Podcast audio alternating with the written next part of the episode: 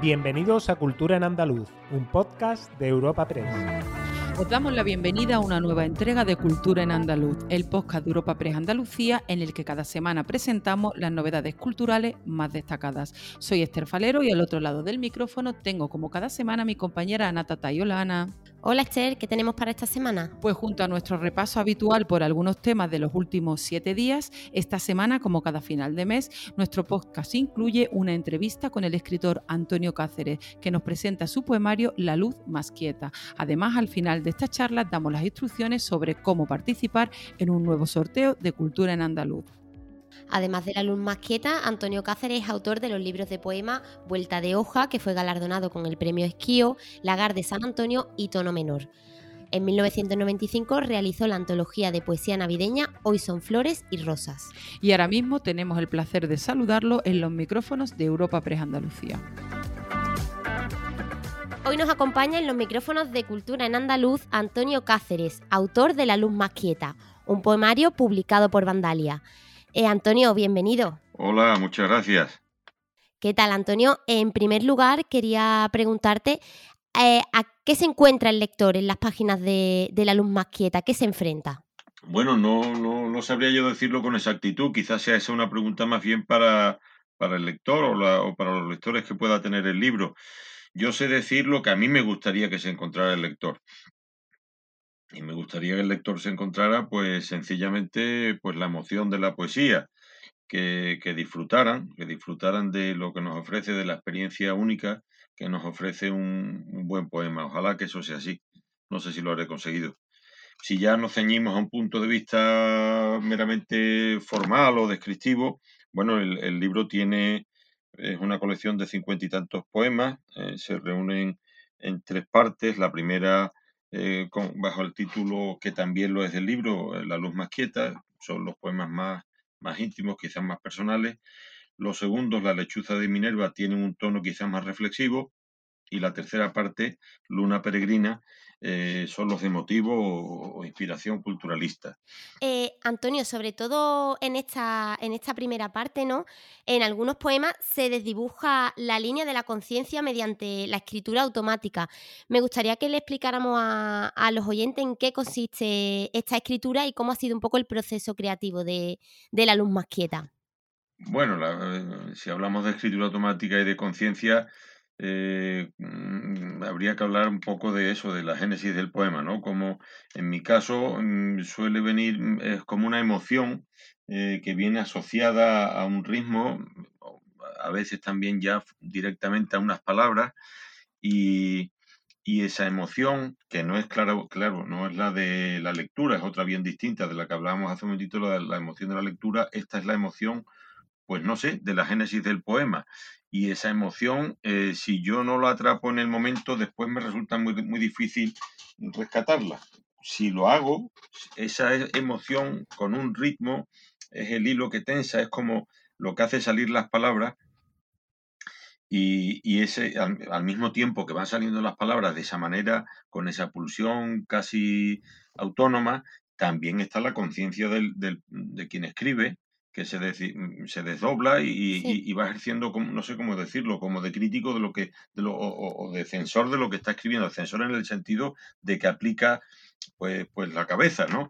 Eh, eso unas veces mm, desaparece más, otras veces está más presente. Cuando desaparece esa conciencia de crítica del que está escribiendo, eh, podemos hablar de, la escritura automática, la que fluye por sí sola. A eso me refiero. Y, yo creo que, mucha de la mejor poesía se escribe así, claro, ¿eh? con, esa libertad de acción de, lo que, de lo que surge por sí solo. ¿eh? A eso me refiero. Con... Dejarse llevar, ¿no, Antonio? Exacto, exacto. Dejarse llevar por las palabras, ¿no? Sí, y por esa emoción, por lo que se quiere decir y por cómo se dice, que, que la, la mejor poesía van indisolublemente unidas, forma y fondo, claro. Claro. Y supongo que en, eh, en, el, en, este proceso creativo no hay, no hay tiempo, ¿no, Antonio? No es sentarse a, escribir, sino un poco cuando, cuando llega esta, esta inspiración, digamos, ¿no? Es verdad. Eh, lo que sí es verdad también es que mm, como no estés sentado, o por lo menos, o por lo menos con un lápiz y un papel, es, complicado, por lo menos ya digo, en mi caso, eh, me pasa algunas veces y me da mucha rabia porque em, tú sientes que hay un que hay el germen de un de, algo de lo que puede ser un poema y, por una emoción muy viva que sientes en ese momento a lo mejor te coges paseando o, donde fuere y, y, después tratas de recrear eso mismo y no es no, no es tan fácil no es lo mismo. Vamos fácil no es en ningún caso. Y tiempo efectivamente no lo hay y tampoco para escribir. A mí que como todo supongo, estar concentrado en algo, en algo me, me, bueno, pues tiene su, su esfuerzo, su escribir cuando, cuando, cuando estás escribiendo parece que el tiempo no pasa, no, no, eh, y es una experiencia, mm, también hay mucha gente que habla de como de la, la angustia de la creación, la, el, del papel en blanco, a mí me resulta, mm, sobre todo cuando al final el resultado piensa uno que, que es pasable, una experiencia placentera, te diría que como pocas. Y, un poco en esta línea, eh, las conversaciones interiores son mm, una fuente importante en tu, en tu poesía, ¿no? Pues sí, la verdad es que sí. Y, supongo que, que, en la poesía de, de muchos poetas. Mm, yo creo que conversar con uno mismo es algo que hacemos todos en mayor en menor medida, a pesar de que estamos en un tiempo en el que parece que, que tendríamos que huir de, del silencio exterior que nos permite esa conversación interior, con aparatos, con pantallas, con juegos, en fin, con toda la parafernalia que nos rodea, que precisamente tiende como a llenar ese silencio que del que huimos, esa, a lo mejor esa conversación interior. Lo cierto es que esa conversación, en, en sus múltiples registros, yo creo que es muy rica para, en general diría que para el creador. Y, y algunas veces tiene forma pues de visiones, de sueños, de, pulsiones, de deseos, mm, en recuerdo del que, del que fuimos. Y, con mucha frecuencia yo creo que allí está la poesía. Desde luego para mí es una fuente muy rica de inspiración. Antonio, se observa también, sobre todo en la, en la segunda parte ¿no? del, del, poemario, en la lechuza de Minerva, se observan referencias a, a, la naturaleza, ¿no? al mar, al mundo más, directo que, que nos rodea. ¿Encuentras inspiración en, la sencillez del mundo? Pues sí, para mí la naturaleza en toda mi poesía ha sido siempre una, una constante, la referencia de la naturaleza, de, como bien dices, lo que nos rodea. Y no sé si el mundo es sencillo o no, desde luego mm, lo que sí es misterioso, está lleno de, todo él de misterio, también de belleza, y a mí me produce, y, nunca la he perdido, pero diría que incluso se va agudizando la, la sensación de, de, asombro, la reacción de asombro ante lo que me rodea, ¿no? De asombro, de curiosidad. No creo que ese asombro y esa curiosidad mm, tenga al final, conduzca a otra cosa que no sea pues el abrazo, la, el abrazo a lo que, a lo que te rodea. El, y la poesía, tal como yo la entiendo, desde luego la mía la, creo que si en, algo acierta eh, o por donde pueda ir es por ahí, eh, lo que se refiere a, a, la naturaleza como tema, eh, lo que tiende es ese abrazo y es al misterio, a la belleza, a la sorpresa y a la gratitud por estar aquí disfrutando de todo lo que nos rodea. Sí, yo creo que efectivamente es una constante y, y, no creo que la pierda, porque el día que pierda eso, pues será que estoy muy mayor ya y estaré para poco. Sí, quizás eso, la sencillez a lo mejor no de, del canto de un pájaro, ¿no? Llevar, ver, ver la belleza en, en, en, un hecho tan sencillo como, como este, ¿no? Y saber luego valorarlo. Sin duda. Quizá en un mundo como el que nos rodea. Sin duda, sin duda. Yo lo que, lo, lo que no creo es que sea eh, ni el canto del pájaro ni el ejemplo que podamos poner de una nube que pasa, un atardecer, eh, la conversación entre dos personas.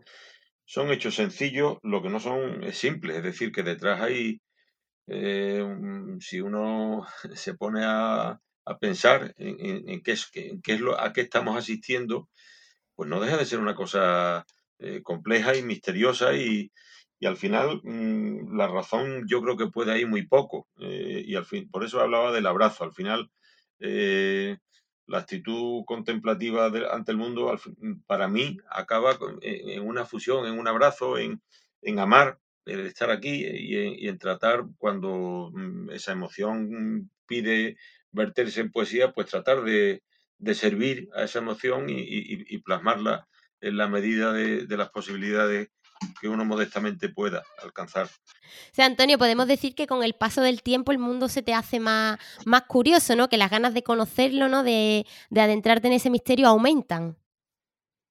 Yo eso no lo he perdido nunca, sinceramente, pero sí recuerdo de chico que yo era un niño como muy ensimismado, eh, que siempre estaba en Babia. Y, y ahora, a lo mejor de otra manera, mm, pues me vuelve a pasar eso que, siempre, yo como digo, siempre me ha, me ha, parecido un asombro, o me produce un gran asombro estar aquí, las explicaciones parciales, insuficientes y tal, y desde luego la suerte que tenemos, ¿no? De, disfrutar de, cada día. Y, todo eso en la naturaleza se plasma, claro, en, la expresión más íntegra de, lo que tenemos fuera, le llamamos la, naturaleza, lo que nos rodea. Pues, pues sí, todo eso efectivamente eh, siempre me ha provocado y, me provoca gran curiosidad. Quizás el ensimismamiento que de niño, ¿no? Simplemente se ha transformado o ha encontrado otra vía de, canalización, ¿no? En este caso la escritura.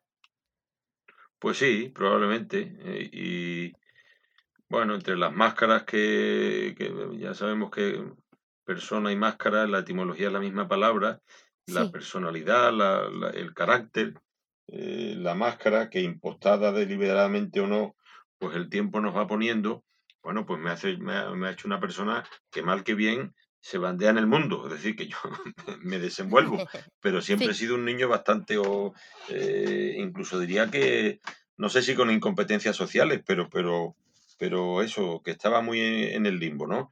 Y el, me encantaría, no, no creo que sea así o no lo sé si, si es así, no haber perdido eh, esa mirada del niño que todos tenemos y que es inocente sobre las cosas, ¿no? Cuando intentamos acercarnos a la naturaleza, a lo que nos rodea, sin esa máscara, la que nos forma nuestro día a día, lo que los demás esperan de nosotros, etcétera, se ven las cosas de otra manera y, creo que, se ven probablemente con más verdad y seguro que con más belleza. Seguro, eh, Antonio, porque al final eh, lo que acabas de decir de los ojos de un niño, ¿no? Yo creo que, que ojalá nunca nadie lo, lo, pierda, porque entonces estará de verdad perdido. Antonio, eh, el último de los poemas de, de, La luz más quieta es un homenaje a Góngora. Y quería preguntarte por la importancia de esta figura para, para tu carrera literaria o, o para ti como, como persona. La figura de Góngora. Sí. Bueno, la figura de Góngora sí, claro que para mí es muy relevante. Mm, bueno, pues un poeta, no sé si decir de cabecera, pero como lo son Borges, como es Pessoa, Becker, Cernuda, Los Manchados, en fin, son poetas a los que vuelvo una vez y otra vez. Sí, Góngora es, pues por así decir, uno de mis clásicos, eh, que me acompaña pues desde bien mozo.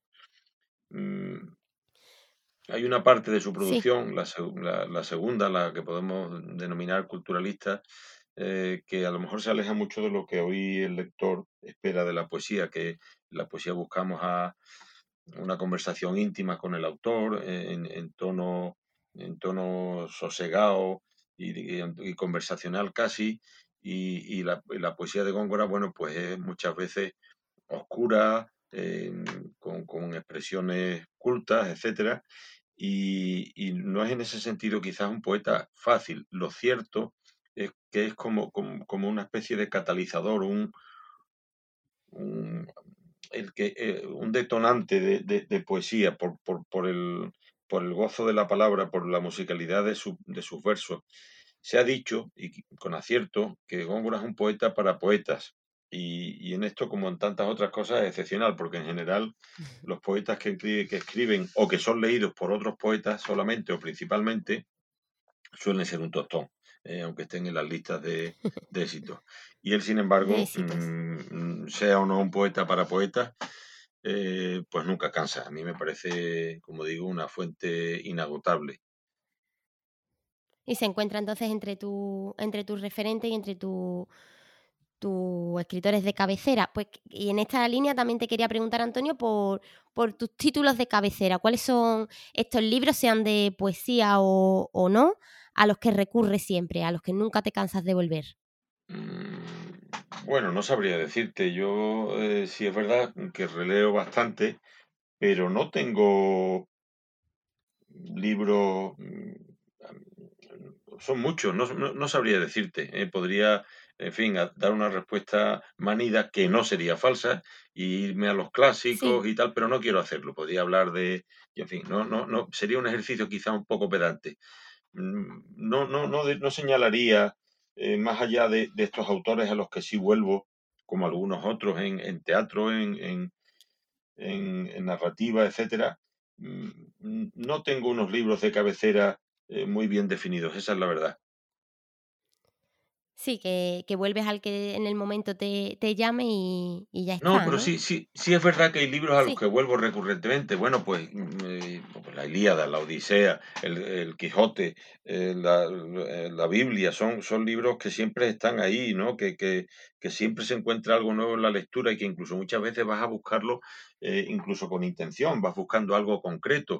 Y después hay autores que de, los que has disfrutado y disfrutas mucho. Pues yo qué sé, me vienen a la cabeza Chesterton, Cavafis, eh, Vargas Llosa, mm, eh, el mismo Borges como, como, como prosista, no como poeta, eh, son tantos y tantos, y estos, que, estos libros o estas referencias que da, pues sí, son libros a los que vuelve de una manera recurrente, pero, pero hay también muchos otros, y en ese sentido mm, no tengo yo identificado, oye, este es mi libro, estos son mis dos, tres libros de cabecera, pues no, no, no lo tengo francamente te digo. Sí. Y Antonio, ya para, para cerrar, ¿qué libro, ¿con qué libro estás ahora entre manos? ¿Qué libro estamos leyendo? Ah, pues mira, eh, yo tengo la, costumbre, que seguramente es una mala costumbre, de tener abierto mm, simultáneamente siempre mm, bastantes libros, o más de un libro. Más de uno. Sí, sí, pero sí, bueno, por decirte alguno de los que estoy leyendo, eh, estoy disfrutando mucho la recopilación de, entrevistas de, de, París Review, editada por Acantilado, dos tomos, estupendamente editada y, que la verdad es que muy, muy se disfruta mucho. Estoy leyendo La Hora del Libro, de, La Hora del, del Lobo, que es el último libro de José Mateo, un libro estremecedor y hermoso. Y por cierto, se presentará en Sevilla el día 31 de marzo próximo. Y después también tengo por aquí cerca una colección de, relatos de Carver, de Raymond Carver, que se titula La Catedral, que era un libro bueno que ya había leído, pero que me apetecía volver a, leer. Y eso, esos son los libros eh, que, ahora mismo, como te digo, tengo abiertos. ¿eh? Pues Antonio, ha sido un placer hablar contigo, tenerte aquí en los micrófonos de, de Cultura en Andaluz. Espero que podamos volver a hablar pronto. Muchas gracias, Ana. Para mí sí que ha sido un placer. Yo también lo espero. Muchas gracias. Venga, Antonio, gracias. Hasta pronto, hasta pronto. Hasta pronto. ¿Te has quedado con las ganas de leer La Luz Más Quieta? Gracias a la Fundación José Manuel Lara vamos a sortear un ejemplar. Esther, ¿cómo podemos participar? Muy sencillo, simplemente tenéis que estar atentos a nuestra cuenta de Twitter, arroba epandalucía y retuitear nuestro tuit de hoy, 23 de febrero. Además, debéis seguir tanto a nuestra cuenta arroba como a la cuenta de la Fundación José Manuel Lara, arroba Fundación JM Lara. Tan sencillo como eso. Además de entre todos los que cumpláis estos requisitos de aquí al próximo jueves, sortearemos este título La luz más quieta. Aclarar que el sorteo tiene limitación peninsular y no podrán optar al premio cuentas de fuera de nuestro país. Los cantantes Lola Flores a título póstumo y David Bisbal serán reconocidos como hijos predilectos de Andalucía en 2023 con motivo de la celebración el 28 de febrero del Día de Andalucía mientras la directora y dramaturga Pilar Tábora será distinguida con la medalla Manuel Clavero Arevalo y el pintor Juan Valdés, junto al compositor gaditano y autor del carnaval Julio Pardo, recientemente fallecido, recibirán la medalla de Andalucía de las Artes 2023. Por su parte, el grupo musical Siempre Así tendrá la medalla Proyección de Andalucía. Sobre Lola Flores, el presidente de la Junta, Juanma Moreno, destacaba en su cuenta de Twitter que se trata de una artista inigualable, a la que su tierra le hace este reconocimiento cuando cumpliría 100 años. Además, la faraona será nombrada como hija predilecta de la provincia de Cádiz. Y sobre el almeriense David Bisbal, que ya fue galardonado en su momento con una medalla de Andalucía y que la víspera de este 28F recibirá el reconocimiento de hijo predilecto de la ciudad de Almería, su tierra natal, subrayaba que se trata de un artista que cumple 20 años de carrera y suma más de 80 galardones nacionales e internacionales en la música. Rosario Flores agradecía en un breve vídeo en Canal Sur Televisión este reconocimiento. Quiero dar las gracias a Andalucía por hacer hija predilecta de Andalucía a mi madre Lola Flores, que era la más andaluza del mundo y que llevaba Andalucía por el mundo entero. Así que nada, que ella quería muchísimo a su tierra y ya era hija sin medalla, pero bueno, ahora teniendo la medalla seguro que desde el cielo estamos contentas.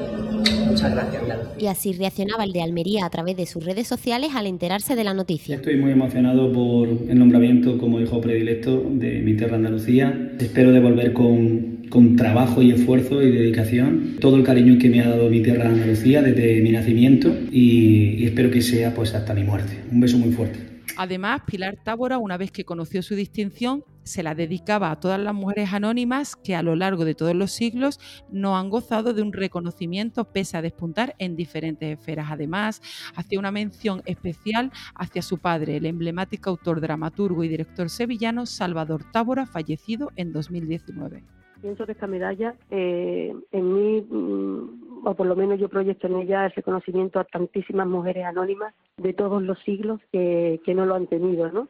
Y para mí es una satisfacción que en esta medalla se reflejen todas ellas, la verdad. Aparte de mostrar su orgullo y la identidad cultural andaluza este próximo 28 de febrero, Andalucía acogerá en noviembre la gala de los premios Grammy Latinos en su primera edición celebrada fuera de los Estados Unidos. No se conoce aún la ciudad que albergará la entrega de estos galardones, que están considerados como los Oscars de la música, pero Sevilla tiene todas las papeletas, después que incluso el presidente de la Junta, Juanma Moreno, haya destacado que es la ciudad mejor colocada a la espera de la decisión definitiva de los organizadores. Lo ha dejado ahí el presidente. Sí, bueno, tiene, toda la pinta, ¿eh? tiene toda la pinta. Creo que lo que no han querido es desvelarlo, pero. Sí, Esther, porque además cabe recordar que Sevilla ha sido dos veces sede de los premios Goya, la última el pasado 11 de febrero, acogió en 2019 los MTV Europe Music Awards y no nos podemos olvidar del desfile de Dior en 2022 en la Plaza España. Sí, está acostumbradísima a acoger grandes eventos. La verdad que yo creo que también sería como la ciudad más idónea, aunque bueno, no se puede decir esto pero bueno. Eh, pero también además la celebración de los Grammys no se queda solo en la entrega de los galardones, ya que el acuerdo firmado entre la Junta de Andalucía y la Academia Latina de Grabación contempla también dos grandes conciertos a partir de septiembre y la semana de los Latin Grammy en noviembre. Igualmente, bajo este patrocinio están previstos dos grandes conciertos cada año en 2024 y en 2025. Escuchamos al presidente de la Junta anunciando este evento.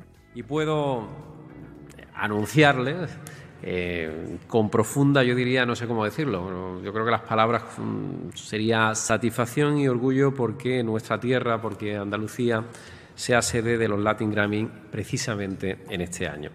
Tengo que decir que es la primera vez que este evento sale de Estados Unidos, donde se celebra, como ustedes saben, cada año desde la primera edición. En noviembre de 2023 serán en Andalucía, en una ciudad que se dará a conocer próximamente. Además, estos días y hasta el próximo 4 de marzo se desarrolla la muestra de cine español inédito en Jaén, que incluirá, entre otras actividades, la proyección de una veintena de películas de todos los géneros y para todos los públicos. Esta vigésima segunda edición del festival incluye la proyección de películas que han pasado en esta última edición de los premios Goya que se celebraron en Sevilla, como es el caso de Cinco Lobitos, Un año, una noche, La consagración de la primavera, Irati o La maternal, junto a otras producciones que han recibido el aplauso unánime de la crítica. Entre los creadores que pasarán durante estas casi dos semanas por la provincia jienense estarán directores como Jaime Rosales, Fernando Franco, Chu Gutiérrez o Juan Antonio Anguita y actrices de la talla de Aitana Sánchez Gijón, Amaya Salamanca o Vicky Luengo, entre otras. Y como ya viene siendo tradicional, eh, la ciudad de Cazorla acogerá la entrega del premio Miguel Picazo, que este año recae en el actor Eduardo Noriega, que trabajó precisamente con el director jiennense en la película Tesis. Escuchamos al director de este ciclo cinematográfico cinematográfico Enrique Iznaola durante la presentación de la muestra. La programación incluye desde propuestas comerciales a cintas recién estrenadas, incluso algunos títulos inéditos, como es el caso de Isósceles, que será película y clausura. En cuanto a las presencias, pues destacar eh, nombres ya muy consagrados como Jaime Rosales o Chus Gutiérrez, que estarán junto a directores nuevos como Paulo Orquijo, Miquel Gurrea y otros muchos que durante estos 15 días casi nos van a acompañar. Y terminamos nuestro repaso semanal lamentando el fallecimiento el pasado viernes del cantador José Cortés Jiménez, conocido artísticamente como Pansequito. Nacido en la línea de la Concepción, en Cádiz, en 1945, ha sido una de las más reputadas figuras del flamenco tras una dilatada carrera de 60 años.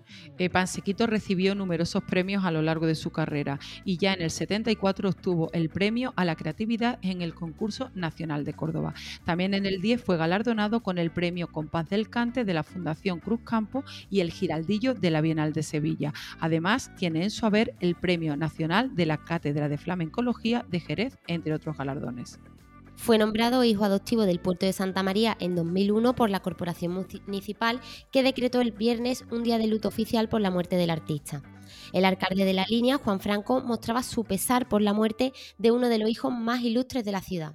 Es una persona que ha sido fundamental en el mundo del flamenco los últimos 50 años y que ha llevado el nombre de nuestra ciudad también por donde quiera que ha ido. También ha contado con vínculos eh, importantes en el puerto de Santa María y también indicar que, ha llevado pues, el arte flamenco pues, por todo el territorio nacional y también a nivel internacional. Agenda semanal de cultura en andaluz. Y ahora os ofreceremos algunos planes para los próximos días. Esta semana, Ana, tenemos Puente de Andalucía, como bien sabe, y este viene cargado de actividades que los andaluces podrán disfrutar a lo largo y ancho de la geografía eh, andaluza de la comunidad, y entre otros están algunos de estos que vamos a ofrecer eh, a los oyentes a continuación. Vamos allá. Empezamos en Sevilla, donde el mítico Teatro Lope de Vega será testigo este sábado del estreno absoluto de After Show, el último proyecto de O Sister. Se trata de una actuación única en la que apuestan por una renovada puesta en escena que es una mm, línea así habitual en, este grupo. Eh, la actuación será a las 8 de la tarde. Y también en la capital andaluza, la Real Orquesta Sinfónica propone el domingo el último concierto de su ciclo Crecer con la Arroz, creado para, que, para niños de entre 3 y 7 años. En esta ocasión, una agrupación de profesores de la propia Sinfónica interpretará el cuento musical El Patito Feo, bajo la dirección musical de Rafael Cañete, que es el compositor de la pieza. Será mediodía en el Teatro Alameda. Y dentro de la celebración del Día de Andalucía, el Museo Carmen Thyssen vuelve a abrir sus puertas, el Museo Carmen Thyssen en Málaga vuelve a abrir sus puertas en una jornada gratuita para todos los visitantes y volverá a ofrecer visitas guiadas. Y tú, Ana, ¿qué otras cosillas nos traes para estos días? Pues voy a proponer a nuestros oyentes otra actividad en Málaga, concretamente en el Centro de Arte Contemporáneo, que presenta There Must Be a Spanish Word for This Feeling, la primera muestra en un museo español del artista alemán afincado en Los Ángeles, Friedrich Kunatz. Interesante, ¿no? Sí, se podrá visitar hasta el 21 de mayo, o sea que hay tiempo, y reúne una selección de 20 pinturas realizadas en la última década, algunas de ellas inéditas. Nos vamos ahora hasta Granada, donde la sala de exposiciones del Centro Cultural Gran Capital acoge la Granada de los Fortuny. Recorre a través de más de un centenar de obras pictóricas, fotografías, vestidos, telas o películas de Mariano Fortuny Marsal y de su hijo Mariano Fortuny Madrazo, la evolución de la ciudad desde Granada y de la cultura que se desarrollaba en ella. Y en Córdoba parece ser que también hay cosas interesantes, ¿no, Ana? Sí, también hay, también hay planes por Córdoba en este caso de la mano del catedrático de Arqueología de la UCO, Carlos Márquez, que pronuncia el día 26 la conferencia titulada Novedades en Esculturas Romanas de Córdoba e investigando en los almacenes del museo. Será a la una de la tarde en la Biblioteca del Arqueológico dentro del ciclo La pieza del mes. Y volviendo a Málaga, al Teatro del Sojo, el día 25 eh, nos ofrecen la nueva propuesta artística de Maite Martín, Tatuajes. Es un recital para el que la cantaora se acompaña de tres músicos y en el que plantea un recorrido por canciones inmortales como Te recuerdo Amanda. Y terminamos en Huelva, donde la Fundación Cajasol acoge este jueves a las ocho y media de la tarde una conferencia sobre la historia y significado de la Hermandad de los Mutilados, que será ofrecida por Andrés Luque y Rocío Calvo. Eh, la conferencia tiene entrada libre hasta completar aforo. Pues hasta aquí nuestro podcast de esta semana. Espero que hayáis disfrutado y os recordamos que el próximo jueves os esperamos en una nueva entrega de Cultura en Andaluz. Y nunca lo olvidéis, la cultura nos hace más libres y más felices y además disfrutan mucho del puente de Andalucía todos aquellos que tengáis la, la ocasión Despedimos de esta entrega de Cultura en Andaluz invitando a todos nuestros oyentes a descubrir el resto de episodios de este podcast, así como todo el catálogo de programas de nuestra red a través de europapress.es barra podcast. Recuerda que además todos ellos están disponibles en las principales plataformas de podcasting